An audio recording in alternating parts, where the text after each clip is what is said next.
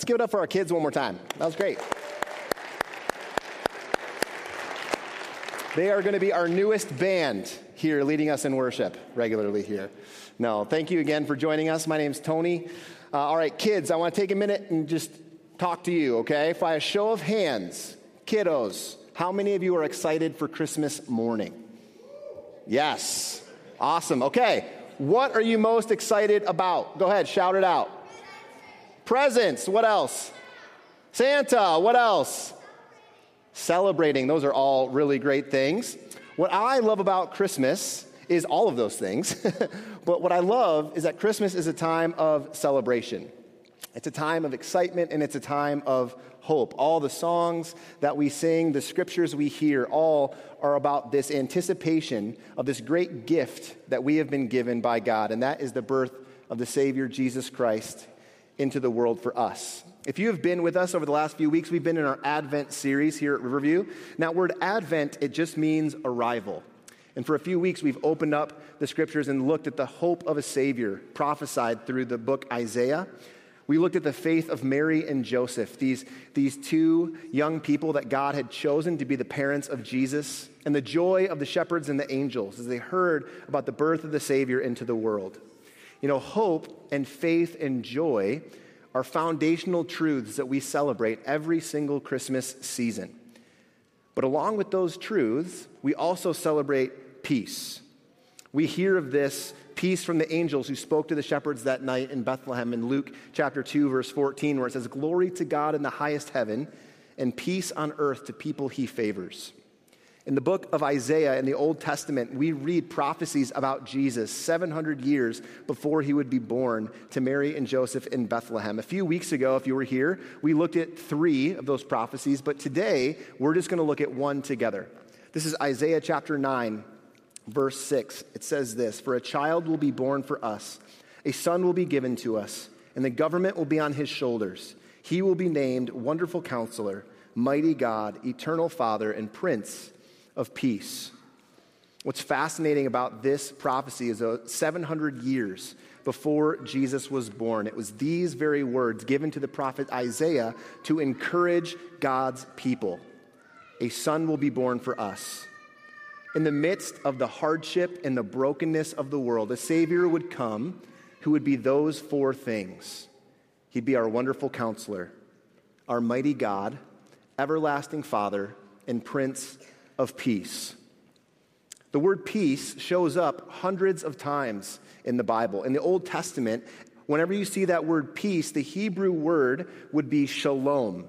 You may be familiar with, with, that word. The Jewish people use the word shalom all the time. That word shalom, what it would often be used to describe two nations who were not at war with each other, when they were at peace, when they weren't fighting. Shalom was also used to describe good interpersonal relationships, friendships that you had, that, that relationship was defined by shalom. But shalom was also used to describe God's covenantal love that he had for his people. You know, oftentimes when we're saying hi to someone, we always say, Hey, how are you doing? A Jewish person would say, Shalom. Do you have peace or peace be with you? You know, in the first two books, or first two chapters of the Bible in the book of Genesis, we see a picture of creation in perfect shalom perfect peace. God has just created the world and He's created life and everything in it. And He made Adam and Eve our first parents. And they're in the garden, they're enjoying it, they're cultivating it, they're in the presence of God. There is wholeness and peace to the world that God had made. But that peace, that shalom, was broken after Adam and Eve sin. They disobey God and they choose autonomy and self worship over God worship. And because of this, sin enters them but also sin corrupts the world around them. The world has never experienced that shalom since that day. Now, there's a really popular Christmas song, one of my favorites that we often sing, Oh Holy Night. And there's a line in that song that describes just really the state of the world corrupted with sin. It says this A thrill of hope, the weary world rejoices. You know, the birth of Jesus brings that thrill of hope to a broken world, weary with sin. Because the truth is, we all want peace. We all long for shalom. Because peace is something much more than just the absence of conflict, it's a state of wholeness. It's when things are as they should be. But peace is elusive, isn't it? Some of us are reminded of this truth more today than any other day of the year because of the very people we spend Christmas with our families, right? We love our families, but Christmas, it's not always peaceful, is it? I mean, we go into Christmas just hoping just a peaceful day. Could we just have a peaceful day? But we put conditions on that peace, don't we? If the kids don't say they're bored five minutes after they open their presents, we're gonna have peace right? Or if the family doesn't ask me about my relationship status, the one that just ended, there will be peace.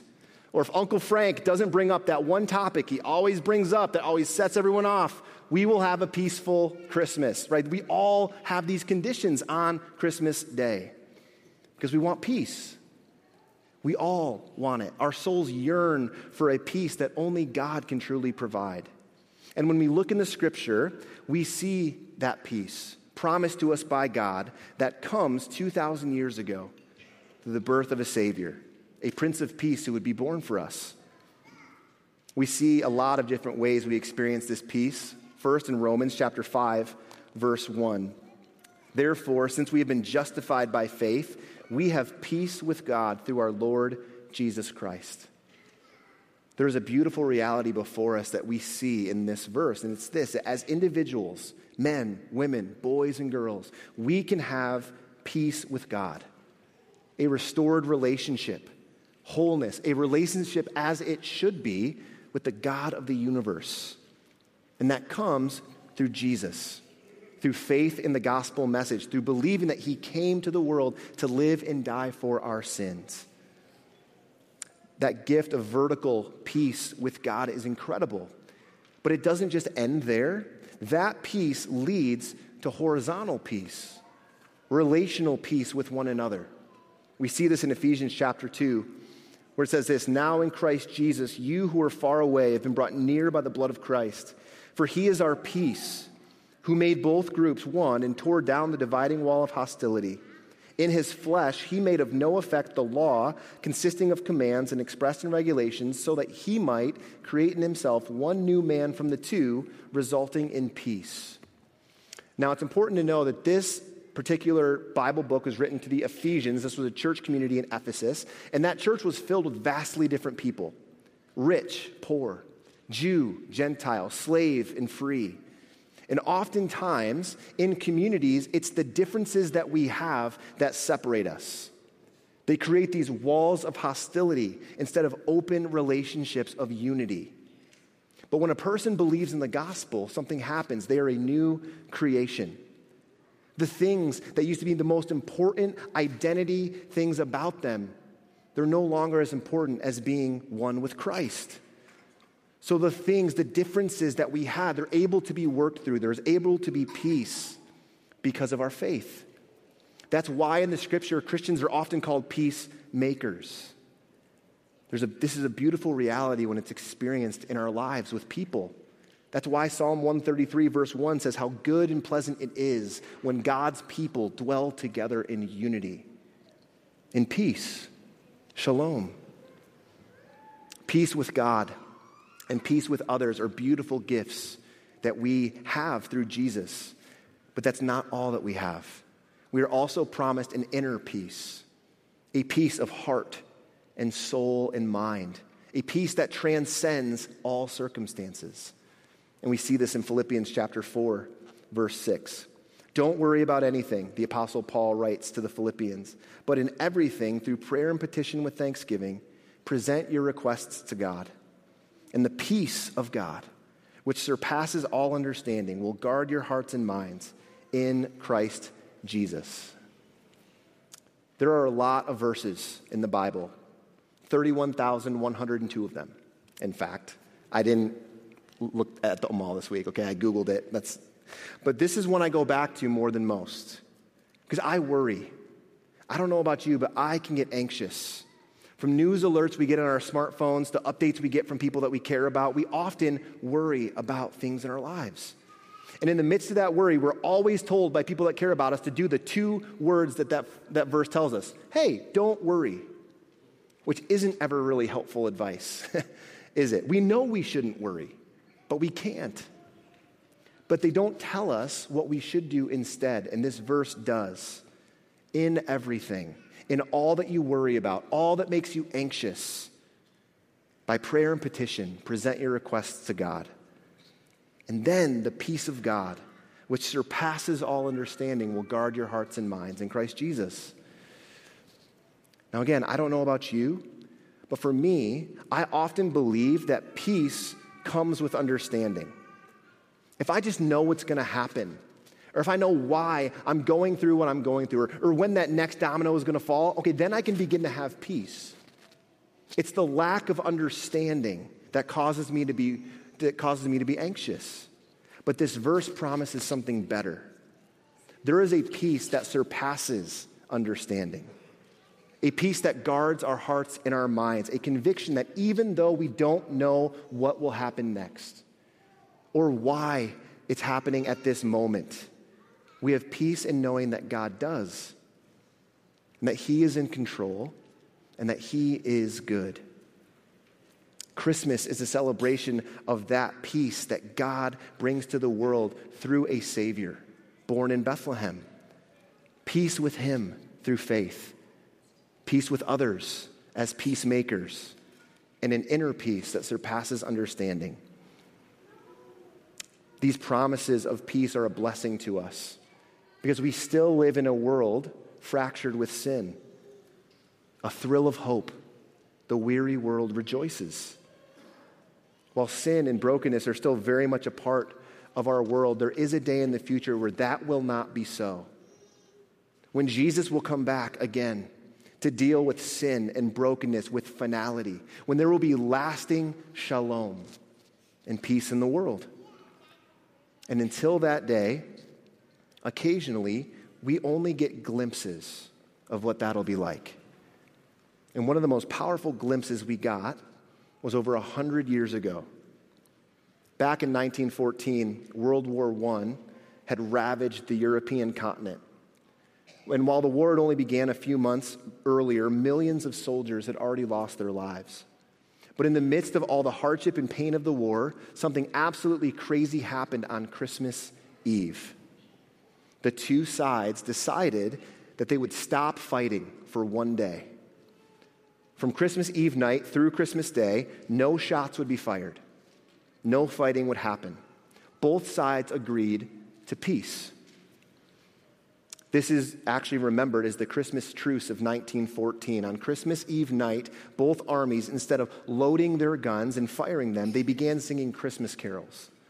The English and French on one side, and then the Germans on the other. And then they woke up and on Christmas morning, something even crazier happened. Soldiers from both sides, they walked out into the middle, into no man's land. That's the, the side where uh, it's in the middle where all the fighting would, would kind of happen, the area between the two armies. And they, they, they greeted one another, they shook hands.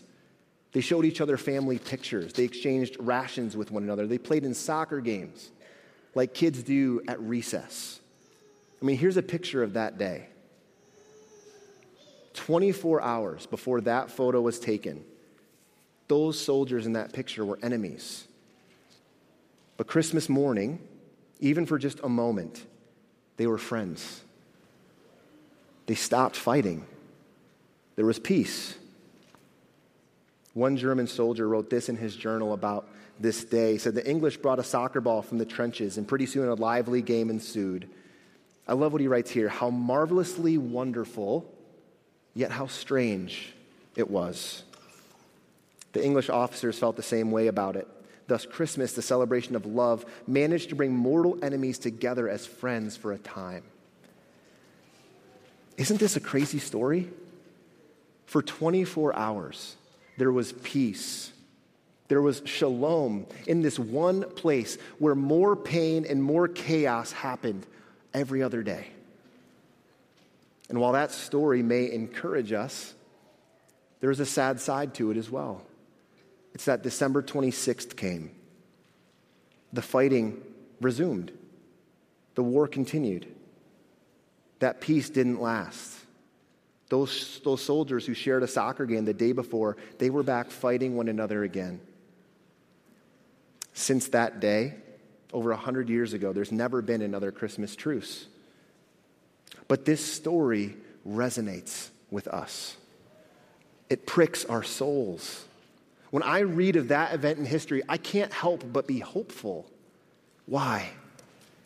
Because it's a glimpse, it's a brief moment in time of what our world would be like. There is perfect and lasting peace, a world of shalom where things are as they should be. And while we celebrate the momentary peace of that day, we long for something more eternal, lasting peace. Peace that only a Savior, a Savior King, can bring. When sin will not reign, when Christ will one day rule as King. We celebrate Him today, that promised King his first advent, we celebrate that, his arrival in the world, his birth, his life, his, his coming to the world to live for us, to die for us, to resurrect from the dead for us. And while we look forward to his second advent, to the future, when our King Jesus will return and bring lasting peace to the world, today we celebrate the peace that's available to us by his first advent peace with God through faith, peace with others as peacemakers, and peace that surpasses all understanding. This comes through the Prince of Peace. Isaiah chapter 9, verse 6 For a child will be born for us, a son will be given to us, and the government will be on his shoulders. He will be named Wonderful Counselor, Mighty God, Eternal Father, Prince of Peace. Let's pray. Heavenly Father, we thank you for our Prince of Peace. God, that you chose to bring a Savior into the world, that he would be born of a virgin, that he would grow up and experience the hardships of this broken and fractured world, that he would die for sin, and that he would rise from the dead God, we thank you for our Savior Jesus. Today, we celebrate that you sent a Savior into the world for us. But we also look forward in hope to a day when that Savior will come back and set things right with the world, things as they should be, where we will experience lasting and eternal shalom with Him. Thank you for our Prince of Peace. We celebrate Him today. It's in His name that we pray. Amen.